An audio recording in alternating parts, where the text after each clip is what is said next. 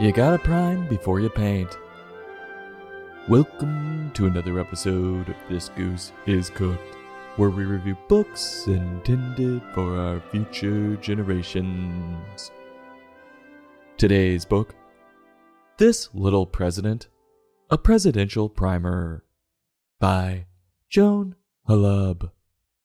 Illustrated by Daniel Roode. Published by Little Simon. Happy President's Day to everyone out there. And in honor of the holiday, we picked up this little ditty called This Little President, a Presidential Primer. It's a board book, real sturdy. It touches on a few of America's presidents throughout our history, giving us a deeper appreciation of some of the men who held the office. Will we learn a good deal about our former leaders? Or will we be left off dumber than we started? Spouting off facts that just aren't correct. Well, pull up a picture of Mount Rushmore, grab your books if you got 'em, and let's get cooking. We begin seeing a group of presidents standing in line. FDR and Obama are giving each other a fist bump. Like, what it is. And Lincoln is standing on a tree stump, which I had no clue Lincoln was for deforestation. Or, is that a pun? Like, He's stumping for something. I don't know. Joan tells us that our presidents have one hell of a job keeping this nation running and the population happy. And with how bad things have gotten now, it really makes you develop a deeper appreciation of all the presidents past, even the ones you don't like. As we turn the page, Joan begins breaking down a few of America's presidents throughout its history. And who would have thought Joan starts on our first president, George Washington. And we see him standing on the front of a rowboat, like your buddy purposely trying to tip over your boat on that canoeing trip. Whoa! Damn it, Craig, sit down! What are you talking about? I'm not doing anything. Whoa! I swear if this tips over, my mom just bought me these shoes. Alright, I wouldn't do that. Whoa, shit! Ah! Great. Just great. How the hell am I supposed to go to my sister's recital smelling like scummy pond water? Thanks, Craig. Next up, it's John Adams. He was our first vice president and the second president of the USA. And I must say, he had the worst hairdo of any president ever. He's bald, but it looks like he got a perm on the sides. That's even worse than the bald guys with a ponytail. He's just refusing to give it up. So you're the president of the United States? You seem fun. Here's my address if you want to write me. John, you sick son of a. You still got it. On the sides. We move on to our third president, Thomas Jefferson. Three down, only 43 more to go. Whew! Gear up! We're in for one hell of a long one. Well, of course, we all know Thomas wrote the Declaration of Independence, which, that little document, was the best breakup letter ever written throughout mankind. Yes, better than that garbage you texted last week about finding yourself. No one's buying that. Oh, this is a relief. Finally, we make a jump to the 16th president. Honest O. Abe Lincoln though he wasn't allowed to live to be that old. Cause a crazy actor named John Wilkes Booth assassinated him. Honestly, are we shocked that it was an actor? Just tune in to the Oscars for five minutes, and you can see just how crazy those people are. Actually, don't waste your time. It's super cringe. It's worse than watching your drunk uncle give a speech at the funeral reception he wasn't asked to give. Everybody, shut up! Somebody just died, and it was too soon. Yeah, he was 95, but he was cut down in his prime. And none of you all could take the time out of your busy lives to go visit him more than once a day. No, I'm not finished.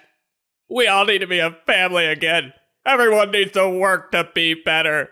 By the way, I'm taking his car. We gotta touch on Daniel's illustrations here for a second. They're quite interesting, and we'll touch on them more in depth later. But his illustration of Oh, honest Abe is awful. To be more specific, it's the beard. There's no definition to it at all. It's just a half circle, like someone taped a toupee to his chin. How you gonna do the man who won the Civil War like that? Moving on, it's Ulysses S. Grant, the general old Abe tapped to win the Civil War. And finally, we get a fun fact we didn't know. President Grant made Christmas a national holiday. Who would have thought, without him, we would have never had the time to watch all those romantic lifetime Christmas movies. We could all be stuck at work, celebrating the holidays we love with the ones we hate. You'll never guess what I brought for lunch to celebrate. A ham sandwich. Damn it! How did you know? Because it's the same damn lunch you've brought the last five years. So, next year, when you have a lot to be thankful for, make sure you're thankful for President Ulysses S. Grant. All right, let's skip Teddy Roosevelt because you guys get the point. It's a fun fact or two on a few presidents. That's the whole book. But at this point in the book, it takes a turn for the worst and goes from factual to fiction real quick. And it was going so well. Let's jump to Teddy's distant cousin. That's Franklin Delano Roosevelt. And after doing some research, not in this book, I just learned FDR married Teddy Roosevelt's niece. So that means FDR married his cousin. I didn't know he was from West Virginia. I kid. But now that we know this, we don't have to make baseless claims about people from Appalachia. We can just say, you married your cousin like the Roosevelts. It's super weird, but hey, to each their own. I digress. We get this highly inaccurate, actually, downright false statement from Joan. Quote, this little president told people not to fear. He gave jobs to Americans, which made them all cheer. End quote. No, he didn't. The president can't create a single job. He can get out of the way and let the free market do its work. But that's not what FDR did. Many economists would argue that his policies, called the New Deal, not only didn't work, but prolonged the Great Depression, which is what Joan is referring to there. So, yeah, Joan might be a little confused because he just won the publicity war. Honestly, we're all lucky he had polio and died because many of his policies were found to be unconstitutional later, and we all know that man was never going to give up his power. He was not only a cousin lover, but a lingerer. What a terrible combination to have. Could you imagine that at family reunions? All right, Franklin, we're out of food. You can go. No, I think I'll stay. Eleanor's your cousin. She's not into you. Oh, yeah, she is. And since then, he caused the United States to adopt a two term limit for president based on the precedent George Washington set. So, yeah, Joan completely misses the mark there. But wait, she continues. She says John F. Kennedy was the youngest president elected to office. Wrong again, Joan. That was Teddy Roosevelt. How the hell does that make it past the editor? They'll print anything these days. You know what? I think I'm done. We finish up on Ronald Reagan, a president known for tearing down walls brick by brick, and President Obama, one known for chucking up bricks in basketball. And then Joan tells us, just maybe, we'll be president. You know, I do read a lot of books. So, what's Joan's lesson in this one? I believe it's history can be fun and easy to get through. Maybe she could give the History Channel some advice, and they could actually get their programming back from swamp people to ancient aliens to actual history, considering it's in their name.